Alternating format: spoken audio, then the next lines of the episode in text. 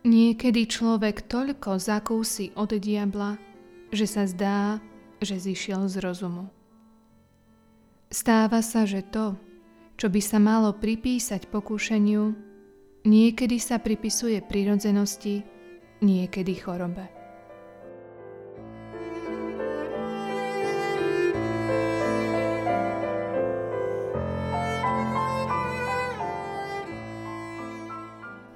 Diabol je príliš falošný, aby jeho úskoky mohli spoznať tí, ktorí sú mu vystavení na pospas.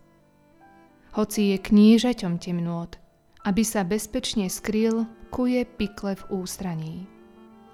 Preto treba viac svetla z neba ako od ľudí.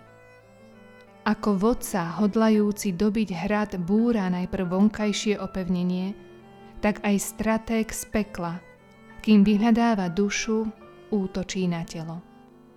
Chráň sa jeho podvratného podkopávania. Prílišná istota je najväčším nebezpečenstvom. Diabol napáda telo, aby škodil duši. Predstiera nepokoj, aby prerušil dobré dielo. Je taký obratný, pokiaľ ide o našu škodu, že sa raduje aj vtedy, že keď nemôže spôsobiť veľmi veľkú škodu, spôsobí aspoň nejakú. Ach, keby sme my boli takí žiadostiví po duchovnom zisku.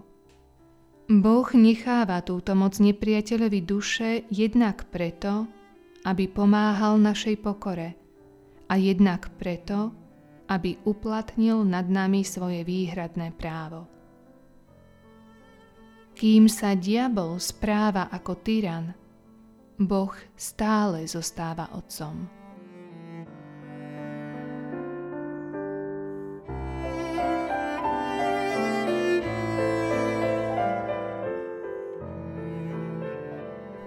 Podľa čoho rozpoznávaš cesty dobrého ducha a cesty zlého ducha v tvojom živote?